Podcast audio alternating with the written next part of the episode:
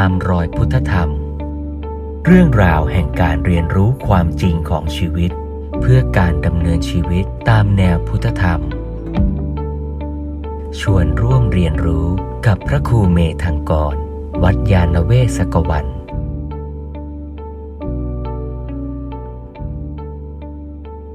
ถ้าเราพัฒนาต่อไป ถึงขั้นไม่ต้องเสวยกามาสุข ผู้ไม่เสวยกามาสุขเนี่ย หลวงพ่อก็แบ่งให้ดูเป็นสามขั้นเหมือนกัน คือไม่สวยกามาสุขขั้นสามขั้นดีขั้นดีเลิศ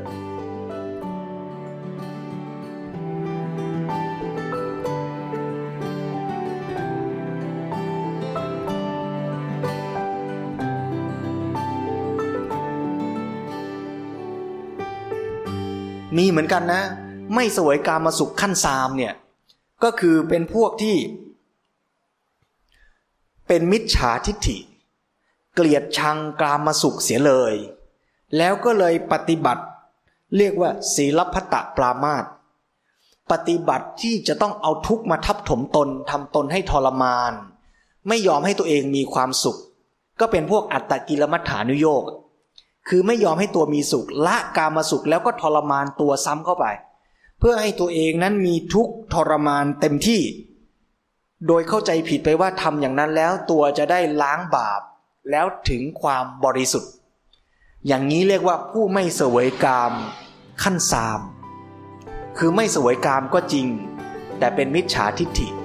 ไม่ได้ประโยชน์อะไร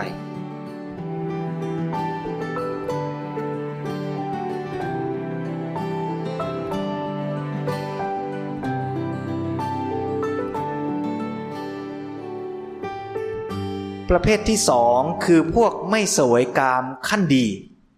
คือพวกที่เห็นโทษของกามมาสุข เบื่อหน่ายกามมาสุข แล้วก็เห็นคุณ สมัครใจ พร้อมที่จะฝึกเพื่อหาความสุขที่ประณีตขึ้นไป หลวงพ่ออธิบายว่า การไม่เสวยกามมาสุขขั้นดี ได้แก่การละกามมาสุขของผู้หวังจะได้ และกำลังฝึกเพื่อจะได้ความสุขอย่างประณีต การละกามมาสุขในกรณีนี้ จะเป็นสิ่งสมควร ต่อเมื่อ บุคคลนั้นเบื่อหน่ายกามมาสุขแล้ว มีความพร้อมที่จะฝึกตน เพื่อเข้าถึงความสุขอย่างประณีตต่อไป หรือแม้ยังไม่พร้อมในแง่ของความเบื่อหน่ายอย่างนั้น แต่ก็ได้มองเห็นอย่างทราบถึงโทษของกาม และเล็งเห็นคุณของสุขที่ประณีตกว่า พร้อมทั้งมีความหวังว่าจะได้สุขที่ประณีตขึ้นไป และสมัครใจที่จะฝึกตน การสมัครใจและรู้ตัวว่ากำลังฝึกตน จะป้องกันไม่ให้เกิดผลเสีย เนื่องด้วยการกักกดหรือฝืน ก็คือเราเต็มอกเต็มใจอะที่จะพัฒนาความสุขของตัวเองขึ้นไป ยกตัวอย่างเช่นพระที่เห็นแล้วล่ะว่าการใช้ชีวิตคลองเรือน แสวงหาแต่การมาสุขเนี่ยมันมีโทษ ก็เต็มใจพร้อมใจ แม้จะยังไม่ถึงสุขขั้นประณีตสูงสุด แต่ก็เต็มใจที่จะฝึกแล้วก็ค่อยๆ พัฒนาความสุขไปทีละน้อยทีละน้อย อย่างนี้ก็เรียกว่าผู้ไม่เสวยกามาสุขขั้นดี ญาติโยมสาธุชนก็สามารถที่จะเป็นผู้ไม่เสวยกามาสุขขั้นดี หรืออาจจะปนปนกับการเสวยกามาสุขขั้นดีเลิศก็ได้ บางช่วงเราก็ละกามาสุข ถือศีลแปดเข้าวัด บวชเนคขมมะ ละกามาสุข มาฝึกตนเพื่อพัฒนาสุขที่ประณีตขึ้นไปอย่างนี้ก็ได้ แต่สำคัญว่าต้องมาด้วยความเต็มใจ ด้วยความตั้งใจที่จะฝึกตนพัฒนาให้ได้ความสุขที่ประณีตขึ้นไป ไม่ใช่มาด้วยความจำใจ ฝืนใจ อย่างนี้เรียกว่าผู้ไม่เสวยกามมาสุขขั้นดี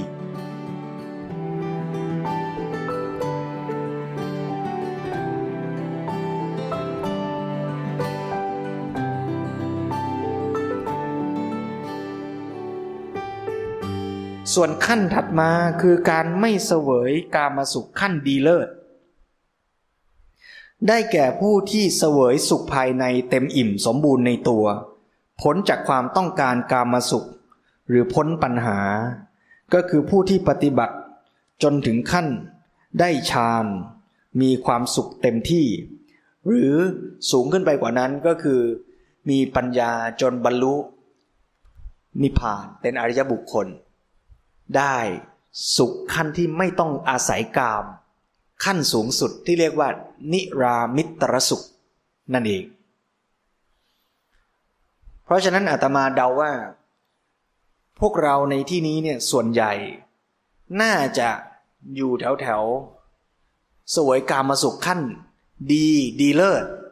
และบางขณะก็เป็นไม่สวยกามาสุขขั้นดี แถวแถวเนี้ยแล้วเราก็ค่อยๆ ฝึกฝนพัฒนาไปเรื่อยๆ ยิ่งเราเห็นโทษของการมาสุขเท่าไหร่ ถ้าเรายังจำเป็นต้องใช้ต้องมี ก็มี แต่ใช้มันให้เป็นประโยชน์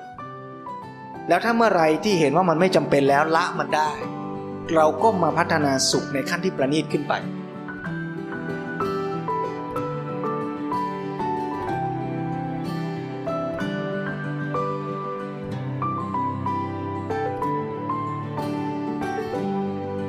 ตามรอยพุทธธรรม เรื่องราวแห่งการเรียนรู้ความจริงของชีวิต เพื่อการดำเนินชีวิตตามแนวพุทธธรรม